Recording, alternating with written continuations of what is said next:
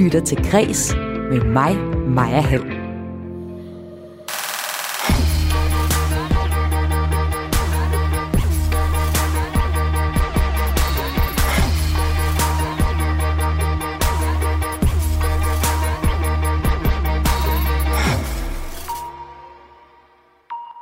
Ifølge iført højhalede sko poserer fire magtfulde mænd fra toppen af dansk erhvervsliv, erhvervsliv i en kampagne for at kaste lys over manglen på kvinder i bestyrelseslokalerne.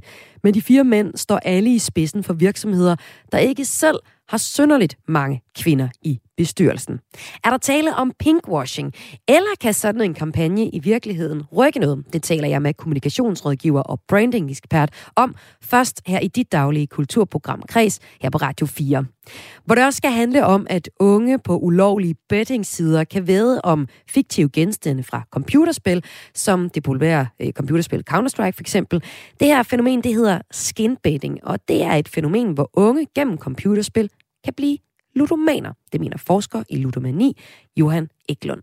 De får en meget tidlig erfaring med pengespil, og lige pludselig så sidder de i en så hård vane, at de øh, har regulær øh, ludomani at jeg taler her i kreds med Spilmyndigheden selv, der mener, at de gør, hvad de kan for at bremse problemet. Og det er senere i udsendelsen. En udsendelse, hvor du også kan møde en dokumentarist, der med sin nye ukrainske dokumentar af Housemate of Splinters håber at kunne give børnene i filmen et bedre liv. Dokumentaren følger nemlig den barske virkelighed på et børnehjem i det østlige Ukraine. Et sted, hvor der også inden Ruslands invasion for knap to uger siden var præget af kamphandlinger. Det er Kreds i dag. Velkommen ind for. Mit navn er Maja Hall.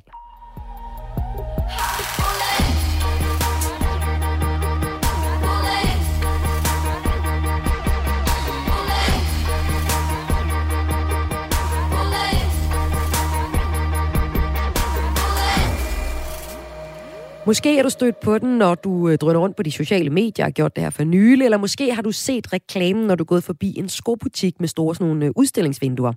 Kampagnen fra skoproducenten Rockamore, hvor fire mandlige og en kvindelig direktør er fotograferet med højhældet sko på, for at sætte fokus på en himmelråbende mangel på kvinder i bestyrelser i erhvervssektoren. Det er den, jeg taler om. Og kampagnen her har skabt debat på sociale medier, blandt andet fordi den bruger fire mandlige direktører for virksomheder, der ikke selv har for mange kvinder i bestyrelsen. Men det er en veludført kampagne. Det mener min første gæst i Kreds i dag, og det er kommunikationsrådgiver og branding-ekspert Sune Bang. Velkommen til.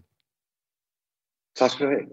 Iført øh, højhælede sko, så øh, står de her fem erhvervsledere som afsender på budskabet Respekter høje hæle i bestyrelseslokalet. En af dem, det er direktør og ansvarshavende chefredaktør på Dagbladet Børsen, øh, Bjarne Korydon, som vi skal høre fra lige om lidt. Men øh, vil du ikke til at starte med, Sune Bang, lige beskrive, hvad det er, du ser, når du ser den her reklame med Bjarne Korydon, der poserer med højhælede sko på? Jo, det kan du tro. Altså, ja, man kan jo sige, at det er faktisk øh, en, et layout, som de har brugt før, så derfor så ligner det Rockamores kommunikation, deres visuelle profil. Men ellers ser vi her øh, Bjarne Korydon, eller Brian Mikkelsen, eller Morten Strunge og Morten Albæk. De sidder på en stol midt i, øh, på det her billede her med en lyserød baggrund. Så står der bagved den, øh, Respect high heels in the boardroom altså respektere høje hæle i bestyrelseslokalet. Og så står der nede i bunden deres navn, hvad deres rolle er, og så står der is celebrating, altså fejre den øh, kvindernes kampdag den 8. marts, og kæmper for diversitet i, øh, i bestyrelser. Så det er det, det klare, rene budskab. Det, der er det øh, meget interessante, jo, er, at man ser Bjarne Korydon for første gang i pæne sko, øh, lidt høje hæle, øh, eller man ser øh, øh, Brian Mikkelsen eller andre med de her høje hæle på. Det giver jo sådan en en, en kontrast i, i budskabet, som man stopper op. Ja, hvis jeg, jeg står også med billedet her med Bjarne Korydon. Han sidder sådan i en, mm. en, lidt øh, klassisk øh, kvindelig position, hvor han sådan, øh, sådan power pose og kigger lige ind i kameraet med lidt spredte ben, og så de her sko, som man øh, får øje på med glimmer på i første omgang, når man ser det også. Udover Bjarne Køjderen, øh, så som du siger også Brian Mikkelsen, altså tidligere erhvervsminister, i dag også administrerende direktør for interesseorganisationen Dansk Erhverv, Morten Albæk, filosof og direktør i virksomheden Voluntas, og der er også Morten Strunge, som er serieiværksætter, og blandt andet mm. står bag øh, lyd- og e-bogstjenesten Podimo. Og i alt så er der jo fem medvirkende i reklamen, der, som du siger, blev lanceret op til kvindernes internationale kampdag. Og den sidste er en kvinde, og, øh, og der er fem personer med, og en af dem er kvinde, for ligesom understrege pointen om, at der kun er 20 procent kvinder i bestyrelseslokalerne. Og kvinden er så iværksætter og øh, medstifter af Nordic Female Founders, og kendt for tv-programmet Løvens Hule, Mia Wagner. Altså Sune Bang, som kommunikationsrådgiver, hvad synes du så om udførelsen af den her skoreklame? Jamen altså grundlæggende er alt det, som øh, Rockamore de kommunikerer, det er jo netop ikke bare deres sko, men den er funderet, altså hele virksomheden er funderet på, at det kan ikke være rigtigt, at fordi man skal se, eller for man ser godt ud øh, i høje hæle, så skal man have ondt i sine fødder og ben hele dagen eller dagene efter. Og derfor så har hun lavet grundlæggende sådan en frigørelse, kan man sige, af kvinders ret til og mulighed for at, at gå i høje hæle. Øh, så det vil sige, hele grundkommunikationen, øh, som Rockamore kommer med, også med den sidste kampagne, som blev stoppet øh, både på øh, Twitter og Facebook, fordi de viste billeder af nogen, hvor man kunne se brysterne, fordi man har lov til at gå i, hvad man vil, eller en transvestit, eller en, en muslimsk kvinde, der, der, der gik i de her høje hæle, så, så, så er det den måde, de kommunikerer på. Ekstremt moderne, hvor de tager øh, feminismen, altså kvindesagen, op igennem både produkt og kommunikation. Så, så grundlæggende er det meget moderne kommunikation, som Rockamore laver. Men øh, kampagnen møder også kritik. Den skaber i hvert fald debat. Man kan sige, at den deler lidt de sociale medier i to. Der er dem, der synes, at øh, kampagnen den øh, rammer lige præcis tidsånden, som du også beskriver her. Og så er der mm. dem, der kritiserer den. Blandt andet fordi den bruger fire mandlige direktører for virksomheder, der ikke selv har særlig mange kvinder i bestyrelserne. Øh, der er for eksempel Podimo, de har ingen kvinder ud af seks bestyrelsesmedlemmer. Der er også øh, Dansk Erhverv, der har fire kvinder ud af øh, 34 bestyrelsesmedlemmer, bare for at nævne et par af dem. Mm, hvad siger mm. du til den kritik af lige præcis, at det er de her fire mænd, der er udvalgt til kampagnen? Jamen, altså, der er jo grundlæggende to øh, veje. Ikke? Enten kan man sige, at det er dårlig casting. Altså, det, det, det er nogle dårlige eksempler på, øh, på modeller, de bruger i den her sammenhæng her, fordi at de faktisk ikke selv er nogle personer, som er kendt for at have lykkedes med at kæmpe for diversitet i, øh, i deres bestyrelser. Øh, og, og altså sågar øh, Bjarne Korydon er blevet kritiseret for, for et års tid siden, da han lavede en, en, en forside med, jeg tror der var 21 eller 25 bestyrelsesmedlemmer, alle sammen var mænd, og så stod der et eller andet med en dynamisk øh, bestyrelsesår øh, 2021, hvor de fuldstændig havde misset øh, øh, kønsagendaen omkring det her. Øh, så, så man kan sige, altså det er måske lidt dumt at kaste en person, der ryger til en ikke-ryger-kampagne eller anti-røg-kampagne. Men man kan også vælge det andet billede og så sige, prøv at her, her er der nogle personer, som er meget væsentlige i samfundet, og som faktisk øh, har en mulighed for at påvirke det her. Og hvis de faktisk går med i, at de gerne vil kæmpe for den her sag her, så, øh, så er det måske øh, faktisk ikke så dårligt igen. Men det skaber noget debat på de sociale medier, som fylder ikke altid, man skal forholde sig til det, men som fylder. Og det, øh, det, det er måske lidt mislyd i en super fed kampagne ellers. Ja, for spørgsmålet er jo så, om den her kampagne, eller reklame, som det jo bund og grund er, som uh, Rockamore, som mm. er en skovirksomhed, uh, egentlig kommer til at rykke noget. Altså, kampagnen, den bliver kritiseret for det, man kalder pinkwashing, altså at det i virkeligheden bare er Rockamore, skovirksomheden her, der udnytter kvindernes internationale kampdag til at sælge nogle flere sko, og at de i virkeligheden ikke rykker noget. I Radio 4 morgen i morges, der kommenterede børsens administrerende direktør og chefredaktør, altså Bjarne Køjderen, som vi talte om, på netop den her kritik. Og han siger også, at den her reklame ændrer ikke noget i sig selv, men det gør den i det større perspektiv. Jeg tror, man kommer til at snakke om problemet. Det er jo det, for eksempel det, vi gør nu øh, i, her, i det her øjeblik. Der har I jo så åbnet jeres sendeflade for at, at diskutere den her sag, øh, og vel at mærke dagen efter øh, kvindernes internationale kampdag. Og det er, jo, det er jo præcis den effekt, man ønsker med en kampagne som den her. Altså at man får en opmærksomhed, man får noget eftertanke, man får noget diskussion. Så får man også noget, noget kritik og noget modvind, og det, det hører ligesom med. Og det er sådan set også det, som grundlægger og kreativ direktør hos Rockamore, Frederikke Schmidt, siger. Hun hilser kritikken velkommen i dagens Bergenske, og hun finder øh, samtalen vigtig, siger hun. For hende så handler kampagnen om mere end bare kvinder. Altså hun siger, her citat til Berlingske, det skal forstås sådan, at det her er, hvordan det ser ud i dag. De danske bestyrelser består af fire mænd for hver kvinde, og de er alle sammen hvide. Vi har brug for diversitet, og det hurtigste quick fix var at sætte dem i høje hæle. Så er der sket noget lidt mere sjovt, end der gjorde i går, siger Frederikke mm. Schmidt til Berlingske i, øh, i dag. Så altså, Sune Bang, spørgsmålet er jo her til sidst til dig, om den her reklame, som det er, rent faktisk som kampagne også kan rykke noget. Ja, og om det er pinkwashing. Nej, det synes jeg, jeg synes ikke, det er pinkwashing. Og hvis man går ind på deres hjemmeside, så kan man også se en video, hvor Morten Strunge også fortæller, at vi har ikke været særlig gode til det, men vi skal arbejde noget mere for det. Altså, jeg synes, øh, ens Men hvem ser den video, kan man også pinkwashing, sige? Ja, jo, jo det kan du sige, men, men, men, men øh, nu har jeg fortalt om den her i radioen, mm. og den bliver også omtalt andre steder, og øh, altså, jeg, at kalde Frederikke og Rockamore for pinkwasher, det synes jeg vil være, vil være det vildeste. Det, der er pointen med hensyn til reklamer og kommunikation, det er, at i stedet for, at de bare skal sælge, for det skal de, det er ligesom mm. det, der er grundpræmissen for, for at lave kommunikation, så har vi set igennem de sidste 20 år mange flere kampagner, der faktisk også kommunikerer holdninger, også politiske holdninger.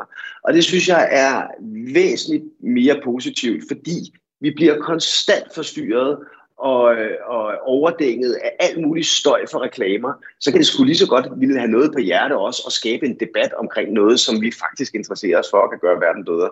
Og det, det, det er Rockamore i høj grad også. Jeg synes, det er lidt åndssvagt, at de, at de bruger øh, fire personer, som reelt set øh, alle sammen repræsenterer den ene side af, af, af opgaven i at få flere øh, kvinder ind i bestyrelserne. Men når det så er sagt, så er det en, undskyld mig, fucking fed kampagne. Og, og, og du øh, synes, at det er en fucking fed kampagne, som Bank, det forstår mm. jeg her. Men altså, hvordan kommer den her kampagne til at, at ændre eller rykke noget? Hvad er det, du ser som kommunikationsrådgiver, som branding-ekspert, at den her kampagne kan komme til at rykke ved? Altså, kommunikation gør jo det, at det skaber en samtale, at det gør, at det tager noget af vores opmærksomhed, og enten flytter det os til at købe et eller andet, eller mene, eller have en anden holdning, end det havde før. Det er det, kommunikation gør grundlæggende. Så synes jeg, at det er kun ære ved respekt, at sige, at man også har noget ud over bare at få et budskab igennem om 1295, halv kald, halv flæsk, superbrusen, eller hvad det nu kan være. At man faktisk også siger noget, der vil et eller andet. Fordi det er med til at skabe dialog og debatter rundt omkring i, vores, i samfundet. Der er rigtig mange kvinder, der ser den her kampagne her, og, og de retter ryggen en lille smule mere på deres rockermors, sikkert også, fordi at de faktisk øh, øh, hvad hedder det, øh, har fået et budskab med sig i den proces, der er helt latterligt, at der kun er 19 procent kvinder, og det er jo ikke steget siden 2014 i danske bestyrelser. Så lad os da tage de her sager op, øh, det, det, samtidig med, at vi sælger en masse varer. Det, det, må, det må vel et eller andet sted være, være målet. Sådan lød det i hvert fald for dig, Sune Bang, kommunikationsrådgiver og brandingsekspert her i Græs. Tak fordi du var med. Jamen selv tak. Og Sune var med på historien om, eller han gav en analyse af Rockermores kampagne, hashtag Respect High Heels in the Boardroom, her i Kreds i dag. Om lidt, så skal det her i udsendelsen, øh, ja, der skal du faktisk med til en meditations gudstjeneste i Roskilde Domkirke. Og hvad det går ud på, det kan du høre mere om senere. Men øh, først skal det handle om fænomenet skin betting. Du lytter til Græs med mig, Maja Hall. Unge kan blive ludomaner af at spille computerspil, og det er i stigende grad et problem, vurderer ludoma, øh, ludomani-psykolog. Spilmyndigheden de mener, at de tager problemet seriøst, og dem taler jeg med om lidt. Den her historie, det drejer sig om computerspil, som for eksempel det populære spil Counter-Strike, der bliver mere og mere populært blandt børn, blandt børn og unge. Men gaming skaber også problemer. Det skaber såkaldte skin bettings, hvor børn og unge har mulighed for at indgå vedemål om forskellige genstande fra computerspillet. Og det er et problem, det mener psykolog og forsker på forskningsklinikken for ludomani på Aarhus Universitetshospital, Johan Eklund. For skinbetting, det kan være en glidebane, der fører til regulær ludomani. På forskningsklinikken, der modtager de hver anden uge en ny klient, hvis øh, ludomani er opstået på baggrund af computerspil, fortæller han jeg ser det som om, de her unge mennesker, de er begyndt at få en dårlig ven med at gamble, da de var under 18, og nu har de regulær ludomani som 18-årige. Og om lidt, så taler jeg med kontorchef i Spilmyndigheden, som er den myndighed, der har ansvaret for at sikre et ordentligt og reguleret spilmarked i Danmark. Men øh, om, og, og jeg taler med ham om, om de gør nok for at forhindre adgangen til altså det her skinbetting. Men først så skal vi nok lige have plads, hvad det her skinbetting er. Altså, skin, det er en måde at ændre udseende på, på dit øh, våben eller din figur, for eksempel i computerspillet Counter-Strike. Så er det altså her, du lige skal kigge din øh, datter eller søn over skulderen, der måske sidder og gamer, lige præcis det her spil. Udseendet på de våben, der bliver brugt i spillet øh, Counter-Strike, de har ikke nogen indflydelse på, hvor øh, godt du skyder. Det handler udelukkende om æstetik. Nogle skins, de er så sjældne, andre er ikke, og derfor har de højere værdi end andre, fuldstændig ligesom øh, nogle mønter eller frimærker har højere værdi blandt samlere. Selve betting, det foregår på øh, illegale hjemmesider, som i udgangspunktet ikke har noget med computerspillet at gøre. Og helt aktuelt så viser en rapport fra VIVE, altså det Nationale Forsknings- og Analysecenter for Velfærd, der har lavet det for Spilmyndigheden, at på trods af, at man øh, løbende lukker ulovlige bettingsider, så er der næsten 5 millioner danske besøg årligt på skinbetting-sider. Og ifølge Johan Eklund, der altså forsker i ludomani og til daglig behandler unge mænd og kvinder med, øh, så kan såkaldt skinbetting være med til at så frøen til ludomani senere i livet. Det forklarede min kollega Esben Lund, som talte med ham her inden udsendelsen. Det hænger sådan sammen, at når jeg spørger dem, når de første gang spillede for deres egen penge, så, er det, så nævner de, at det var i øh, FIFA. Øh, de købte FIFA Ultimate Team Packs, eller det var i Counter-Strike, øh, hvor de købte øh, de her CSGO cases i Counter-Strike, øh, og hvor at når du åbner en case i Counter-Strike, så kører der en roulette, der afgør, hvilket skin du får. Og så kan det være et, et, øh, et skin med lav værdi, eller en skin med høj værdi.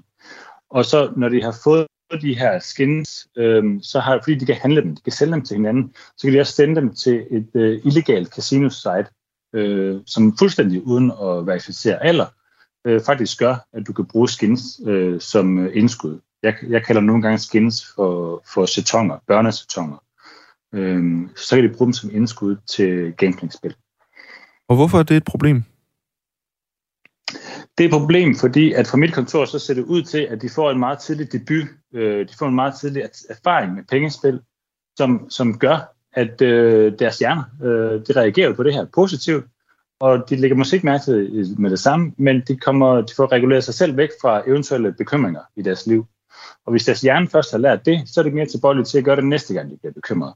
Og lige pludselig så sidder de i en så hård vane, at de øh, har regulær øh, ludomani til sidst. Og sådan som jeg ser det, så ser jeg, at de ikke lige pludselig begynder at spille de her legale øh, produkter, øh, gamblingprodukter. Deres vej ind i det har været via de her skins øh, og lootbox i, i, penge, i, i gambling, undskyld, i computerspil, øh, har de kommet i kontakt med gambling. Så kan man sige, at øh, computerspil faktisk øh, danner grundlag for øh, ludomani i en forstand? Det er det, jeg ser på mit kontor i hvert fald. Forskningen på det her område er stadig ny, øh, fordi det er et nyt produkt. Men da, hvad jeg er orienteret om forskningsmæssigt, så bliver sammenhængen den bliver, den bliver stærkere og stærkere og mindre og mindre spekulativ. Men det er det, jeg ser inden fra mit kontor, at jeg ser det som om de her unge mennesker, de er begyndt at få en dårlig ven med at gamble, da de var under 18, og nu har de regulær ludomani som 18-årige. Normalt der kender man ludomani fra øh, folk, der ja, eksempelvis spiller på, øh, på øh, nettet, spiller på fodboldkampe og begynder at spille på casinoer og, og øh, bruger rigtig mange penge på at jagte gevinsten. Øhm, det her det handler også om at jagte en eller anden form for gevinst. Men øh, hvordan kan man adskille de to ting? Altså denne her øh, klassiske form for ludomani, og så den ludomani, der opstår i, gennem computerspil? Og ja, min pointe vil netop være, at der er ikke nogen forskel. Hvis du ser psykologisk på det, så er det, når du åbner en case øh, i Counter-Strike, som du har betalt for, så der er et indskud, det bliver afgjort tilfældigt, øh, og du får nummer, det tredje kriterie her, du får en gevinst for det, så er det præcis samme mekanismer, som bliver udløst i vores hoved, som når vi går hen og trækker den enarmede med 20 knægt. Så psykologisk set, der er der ikke nogen forskel øh, fra, fra min stol. Det er jo sådan, at i marts, der fik øh, Spillemyndigheden øh, medhold i Københavns Byret i en sag om blokering af 25 hjemmesider, hvor 15 af dem var øh, det her skinbetting-sider. Øh, det vil sige, de blev simpelthen ikke mulige at tilgå via en dansk IP-adresse. Det er ligesom Spillemyndighedens måde at, at modvirke det her problem. Øhm, men hvad tænker du om den måde, spillemyndighederne prøver at bekæmpe denne her, øh, det her problem, som du ser? Ja, jeg er selvfølgelig glad for et hvert ligesom et indgreb, der gør, der gør det mere besværligt. Og jeg, jeg, jeg tænker også, det har en effekt at blokere de her sider, især for de yngste spillere. Men du skal ikke være særlig gammel, før du kan google øh, på, på YouTube, hvordan du installerer en VPN-klient og kommer udenom de her blokeringer. Så det er et meget, altså det er, det er et meget lavt hegn, de sætter op lød det her fra forsker i ludomani, Johan Eklund, om at unge kan blive ludomaner af at spille computerspil. Det kan i hvert fald føre til. Nu kan jeg sige øh, velkommen til kontorchef hos Spilmyndigheden, Jan Madsen. Velkommen til Kreds. Tak skal du have. Og du har lyttet med på, hvad Johan Eklund sagde her. Altså den 25. marts, som vi også hører, der øh, 2019, der fik Spilmyndigheden medhold hos Københavns Byret i en sag om blokering af 25 hjemmesider, der så øh, der udbyder ulovlige spil i Danmark, og 15 af dem var skinbetting-sider. Så det er et fokus, I har hos øh, Spilmyndigheden og også gør noget ved. Men som vi også hører her, så er det sådan, at hver anden uge så oplever de på forskningsklinikken for ludomani en ny klient, hvis ludomani er opstået på baggrund af computerspil. Så jeg har lyst til at spørge dig, er det for nemt at skinbætte for børn under 18 år i Danmark lige nu? Øh, jeg kan sige, og det er også det, som øh, Johan var inde på, altså DNS-blokering af den der internetblokering, som blev nævnt, det er jo, det er jo den mulighed, vi har for ligesom at forhindre, at øh, unge de øh, bruger penge på, på spil. Uh, vi er også godt klar over, at den uh, ikke nødvendigvis er 100% effektivt, men, men, men efter vores opfattelse, så rammer den bredt. Uh, så, så det er lige pt. den bedste mulighed, vi har for at, og, hvad hedder det, at, at, at lukke ned for de her sider. Men, men hvis nu der var flere muligheder til, til rådighed, øh, vil du så sige stadig i det lys her, at det er for nemt at skinbette for, for børn under 18 år? Øh, jeg vil ikke udtale mig om, om det er for nemt at, at skinbette. Øh, øh, det, det, som jeg skal forvalte som, som, som myndighed, det er jo den lovgivning, der er. Mm. Øh, og, der, og der har vi simpelthen den her blokering som, som mulighed, øh, både på i forhold til skinbetting, men også i forhold til andre ulovlige hjemmesider, der udbyder spil. Psykolog og forsker fra Forskningsklinikken for Ludomani, øh, Johan Eklund, øh, påpeger, at det er svært for forældre at hjælpe deres børn, fordi det er vanskeligt at gennemskue, hvad børn og unge laver på nettet. Han øh, ser, at løsningen på problemet med øh, unge, der bliver afhængige af gambling på grund af computerspil, blandt andet skal komme, og også i højere grad fra spilmyndigheden. Altså, ja, lad os høre, hvad han siger her. Det bliver bare set som computerspil. Øh, der bliver ikke spurgt ind til det. Der bliver ikke spurgt ind til, hvordan får du de her digitale værdigenstande, som jeg kalder dem. Øh, har du købt dem direkte, som man gør ved Fortnite, hvor du ved, hvad du får? Eller har du købt dem i en digital lykkepose? Det, det ved, at er mange forældre øh, og voksne omkring børnene, som ikke ved, at de skal spørge ind til. Og jeg kan godt forstå det, øh, fordi at jeg har også kun den her viden, fordi at jeg sidder inden for feltet. Øh, så det er en af grundene, at det er, det er ret usynligt, når det foregår online, men hvis det foregik ude i skolegården, at der er et par friske fyre, der laver en øh, fodboldsko roulette, så ville det være meget synligt for os. Og så ville vi nok også sige, hey, det er ikke okay, at de sætter den her roulette op og får børn til at gamble deres, deres sko væk. Nu arbejder du med feltet til daglig. Øhm, hvad, hvad ser du som løsning på det problem, at, øh, at, at unge begynder at, og, og, hvad kan man sige, lide af ludomani på baggrund af det her øh, computerspils element? Jeg ser i hvert fald to, i hvert fald mindst to løsninger. Øh, for det første, så skal spilmyndigheden øh, se det her som gambling, juridisk set.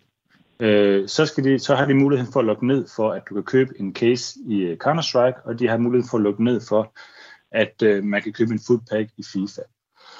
Og hvis, altså selvom det egentlig sker eller ikke sker, så ønsker jeg også meget stærkt, at jeg kan få branchen i tale. Og der måske kunne laves en form for etisk kodex for, i, i hvilken grad øh, og hvordan vi udvikler vores computerspil til vores unge brugere.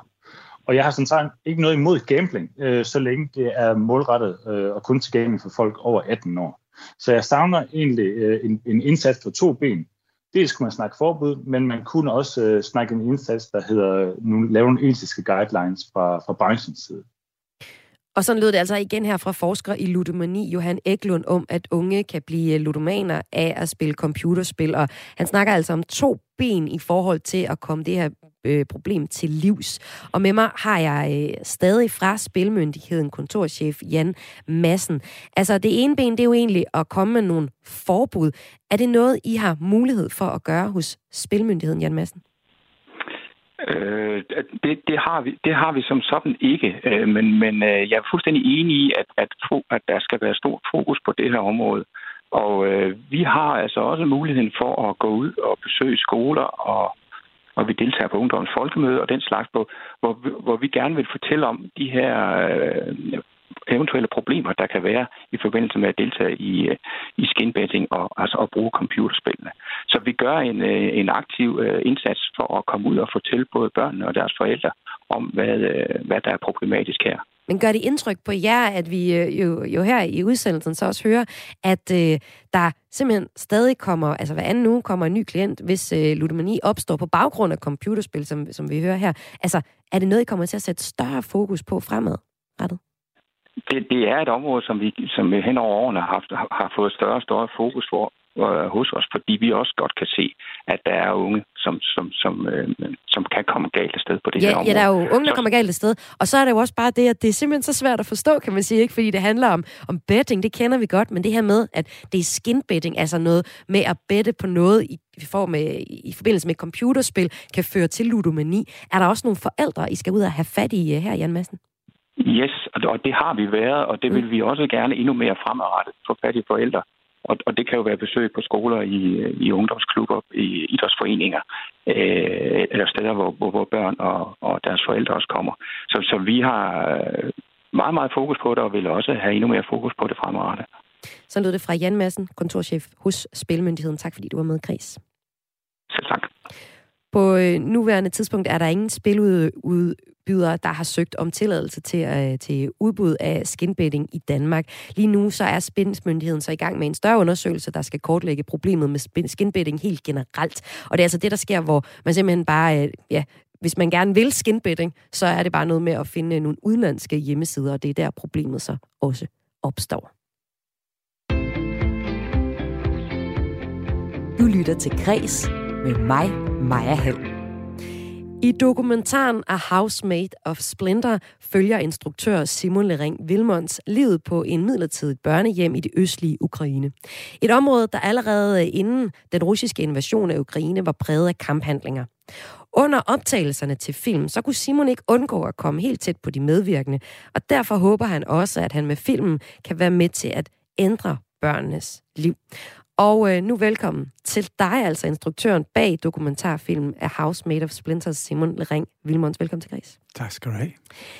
I filmen står børnene altså, de, lige over for deres skæbner. Det er skæbner, som skal de sendes hjem til den udsatte, udsatte familie, de kommer fra? Skal de sendes på plejefamilie, eller skal der ske noget tredje med dem? Vi øh, følger nogle forskellige børn, blandt andet Kolja på cirka 12 år, der sammen med sine to øh, yngre søstre ringe, ringer hjem til deres øh, alkoholiserede mor i en scene. Og vi kan lige høre noget fra scenen her. I, igennem scenen, der taler de tre søskende med deres øh, mor, som insisterer på at få at vide, om det var bedre at være, bedre at være på børnehjemmet, end at være hos hende. Это хорошо. С тобой Кристина, короче, хочет поговорить. Давай. А я, мам. Привет, Крестюш. Привет. Как ты, зайчик? Нормально. Ja, altså her et lille klip fra øh, filmen, hvor børnene befinder sig på øh, et øh, børnehjem, mens de sociale myndigheder afgør, hvad der skal ske efter de her maksimalt ni måneder, børnene kan opholde sig på børnehjemmet. Hvad er det for nogle børn, vi møder i den her dokumentar?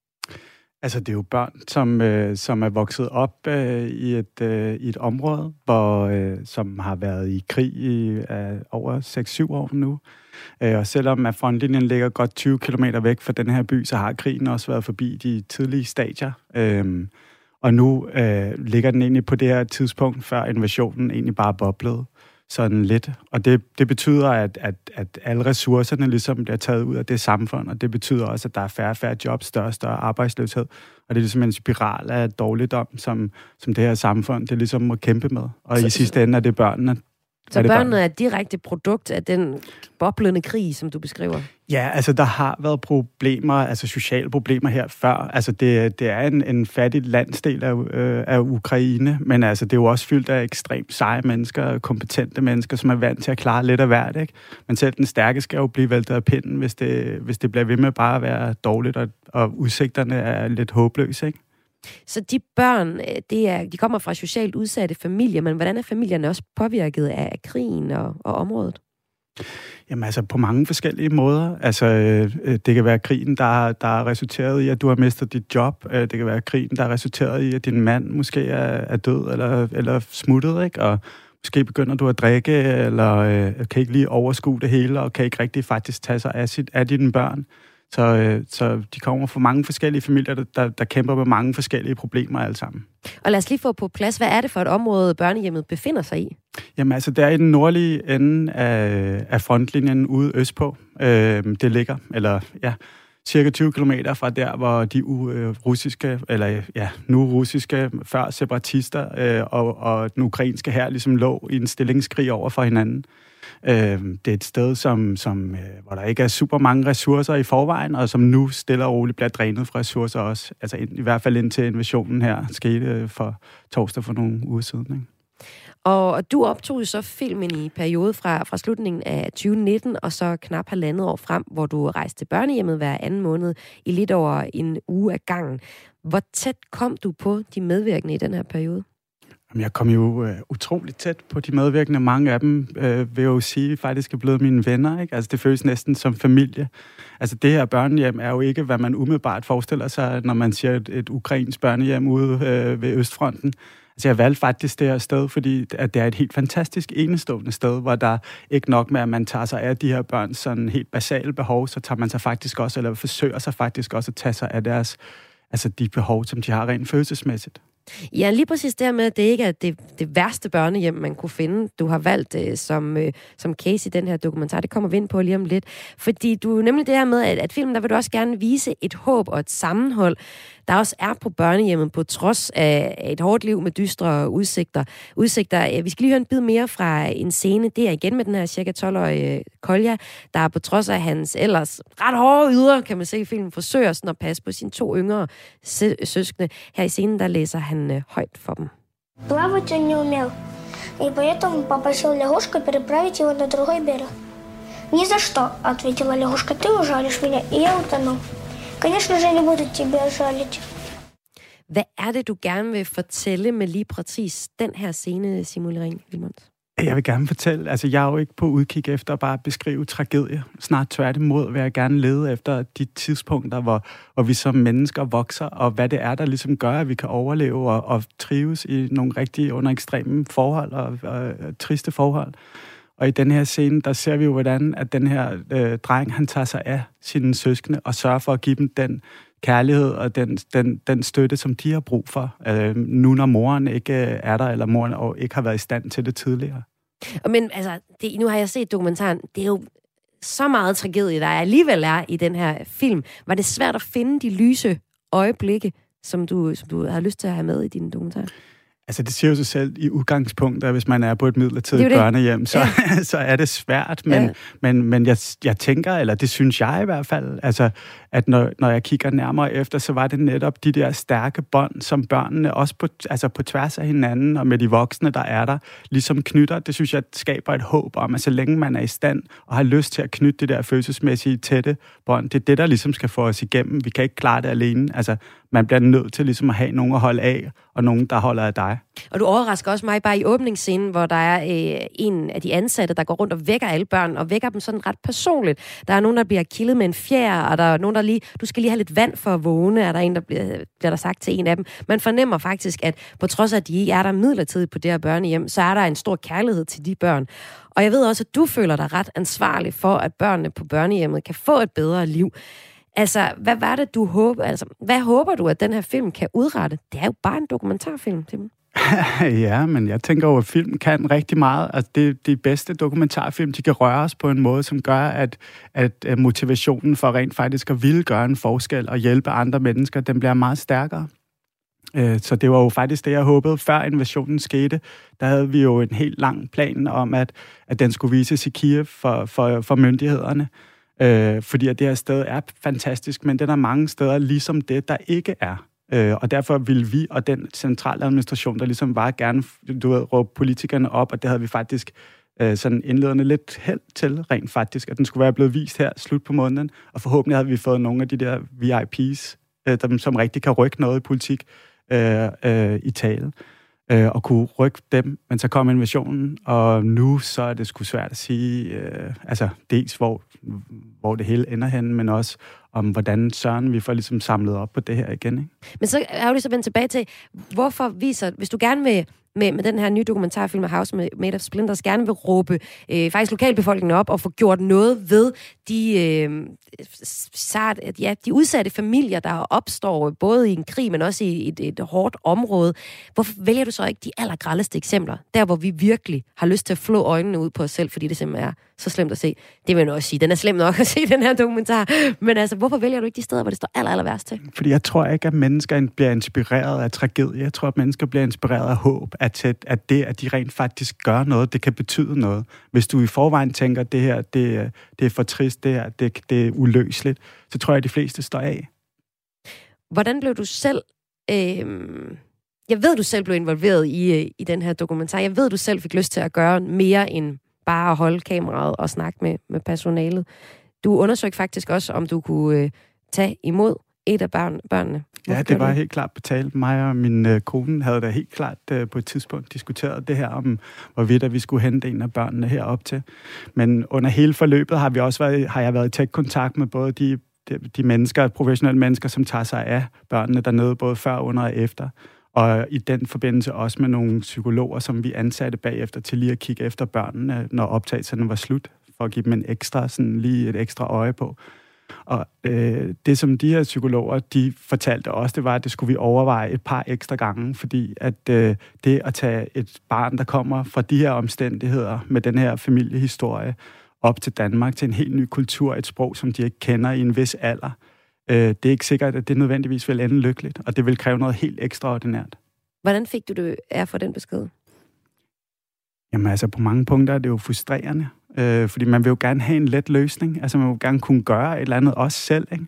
Øh, og, og, og det havde jo været en fin ting. Men altså, hvis ikke det den... Altså, øh, selv den bedste gode gerning kan jo også vise sig i virkeligheden ikke at virke efter hensigten.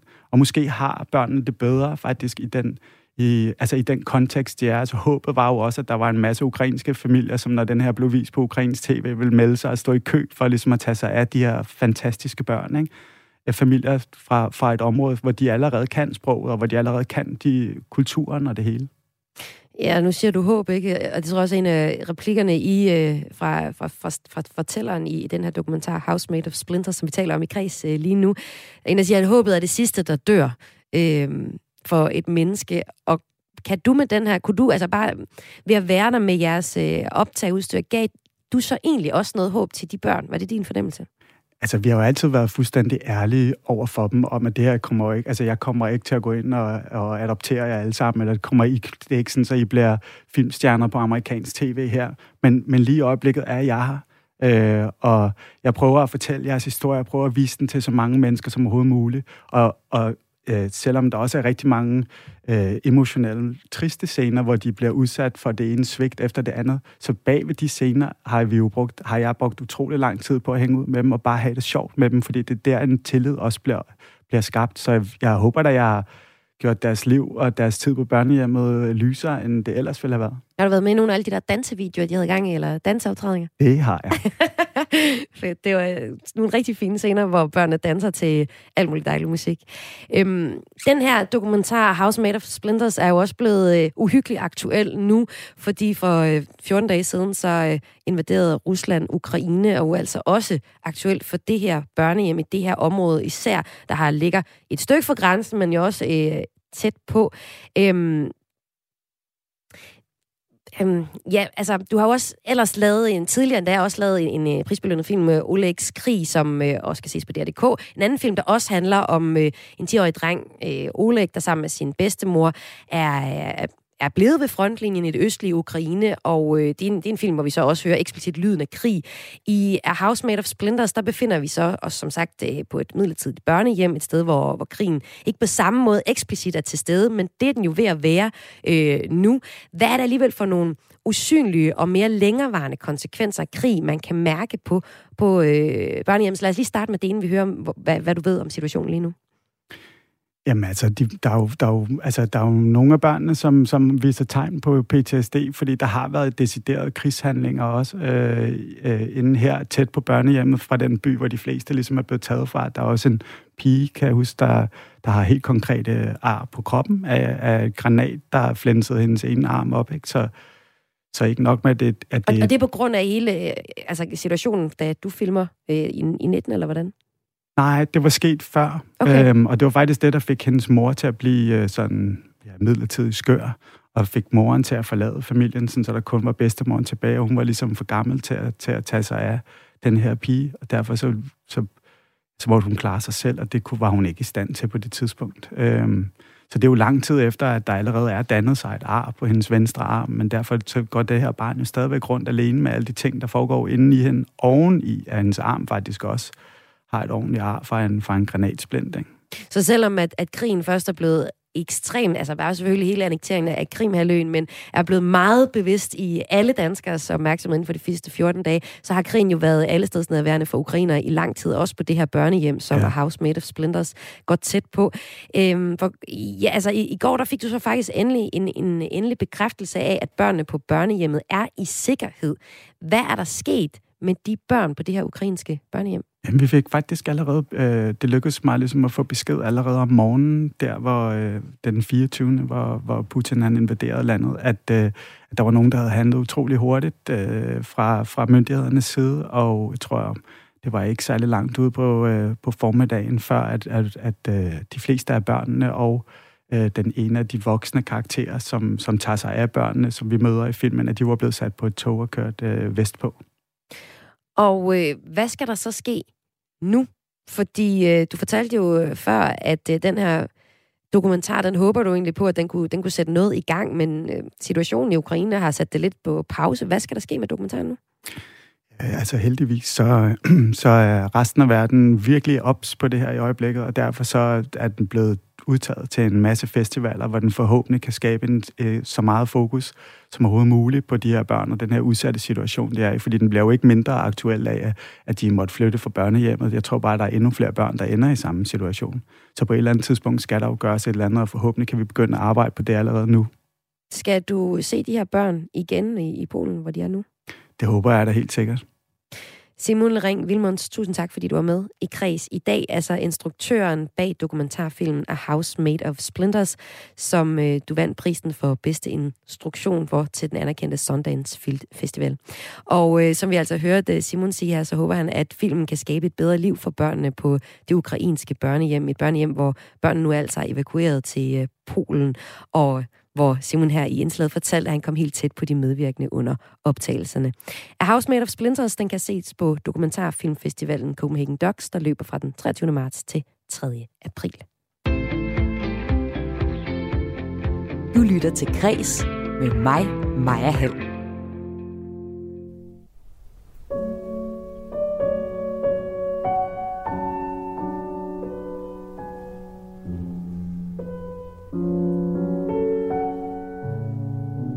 Sæt dig godt til række. Luk øjnene. Træk vejret dybt.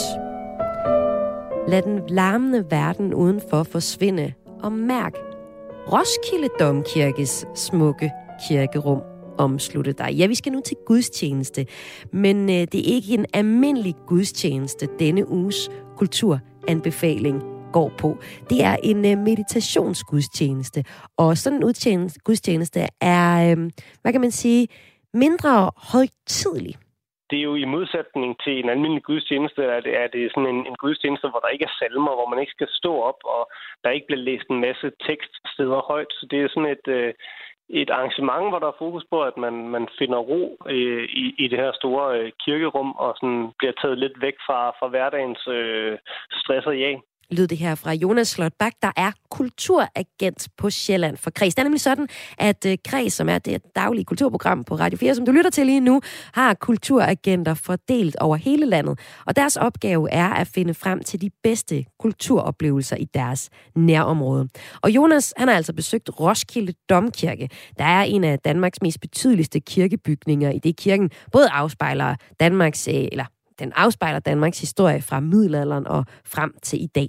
Og her var øh, Jonas Lok Bak altså til noget så specielt som meditationsguds meditationsgudstjeneste.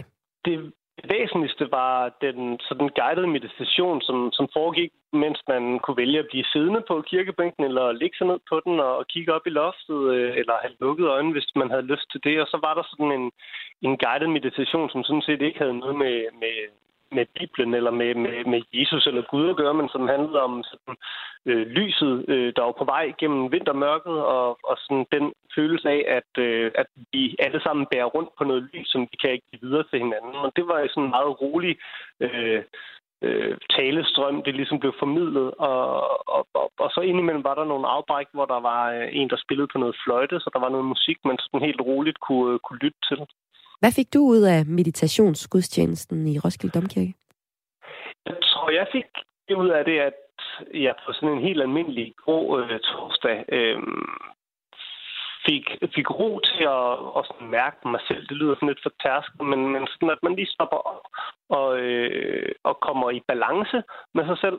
Øhm, og at man, man glemmer alt den sådan, hverdag, der omgiver en til daglig, alle de der gøremål, man har travlt med. At man sådan, bliver løftet helt ud af det i et, øh, i et rum, hvor der, sådan, hvor der er så gode rammer for, for fordybelse og for, for at svæve lidt væk Ja, lad os lige tage Roskilde Domkirke, fordi det er en, en af Danmarks mest betydelige kirkebygning, både sådan i arkitektonisk sammenhæng, men også som et øh, ja, historisk øh, monument. Altså, der er historieskrivning, der øh, tager udgangspunkt i Roskilde Domkirke. Hvad var det for et kirkerum at være det er jo en kæmpe stor bygning. Øh, altså, jeg, jeg fik sådan lidt en fornemmelse af, at man nærmest gik på, på sådan en, en, en åben gade, fordi alle de her søjler er, er i røde mursten, og så er selve loftet øh, hvidkalket, så det er som om, der ikke rigtig er noget tag. Så, altså, det er sådan et kæmpestort rum. Øhm, når man tager ind til, til gudstjeneste den slags, så selve øh, alle de her grav øh, mæler, de er, de er de er ikke sådan tilgængelige, men, men ellers er det jo også, en, som du siger, en kirke, hvor der er masser af sådan historisk forankring. Der ligger en masse konger og, og en enkelt dronning begravet øh, derinde. Øhm, og sådan hele den der sådan historiske øh, undervisning, der ligger i at gå rundt og se de her gravmæler, er jo, er jo helt vildt interessant.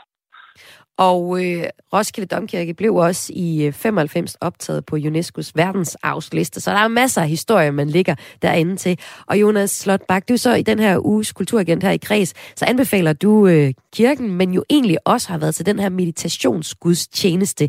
Hvad betyder det, at det er så historisk en, en bygning, hvor at du lavede den her meditation? Jeg tror, måske betyder historien ikke så meget der, men, men rummet betyder noget. Altså den her sådan højtidelighed, som, som står i kontrast til det sådan intime ved en meditation.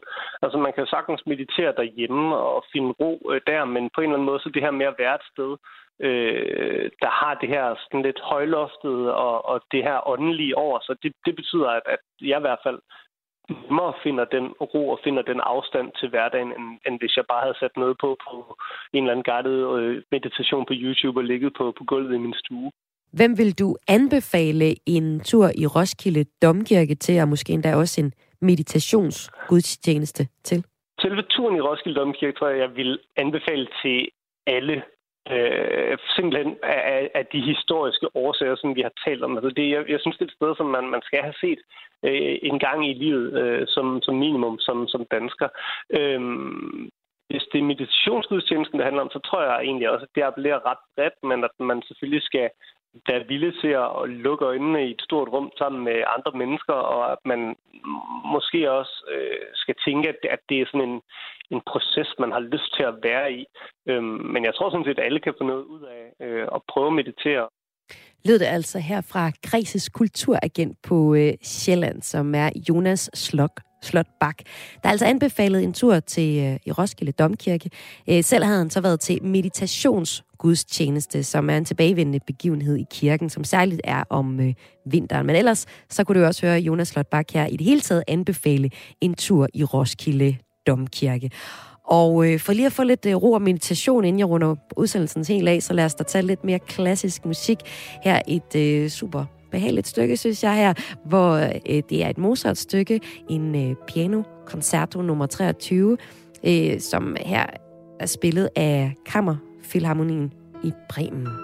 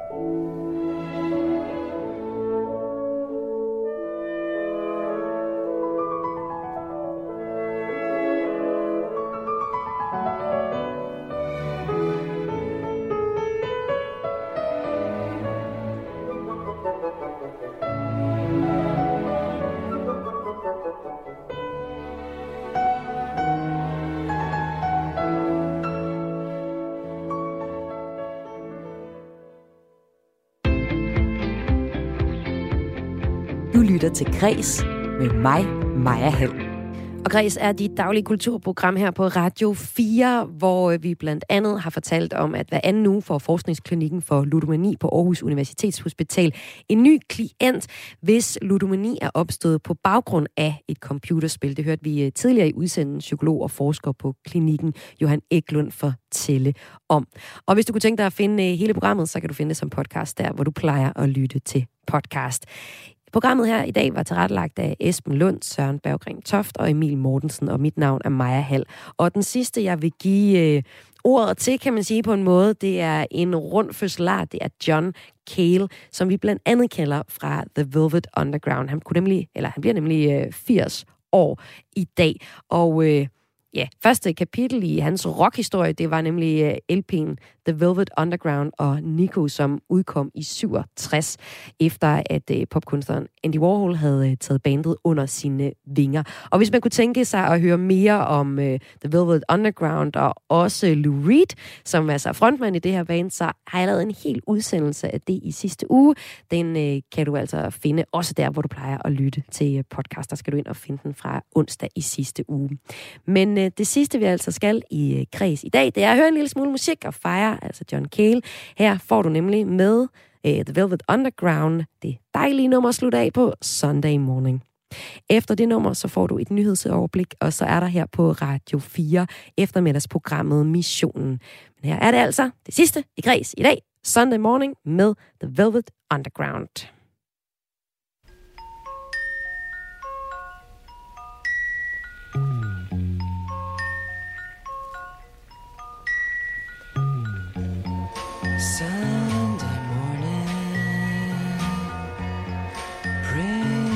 Dawn in. It's just a restless feeling by my side. Early dawning, Sunday morning. It's just the wasted years so close behind. Out, the world's behind you. There's always someone around you who will call. It's nothing at all.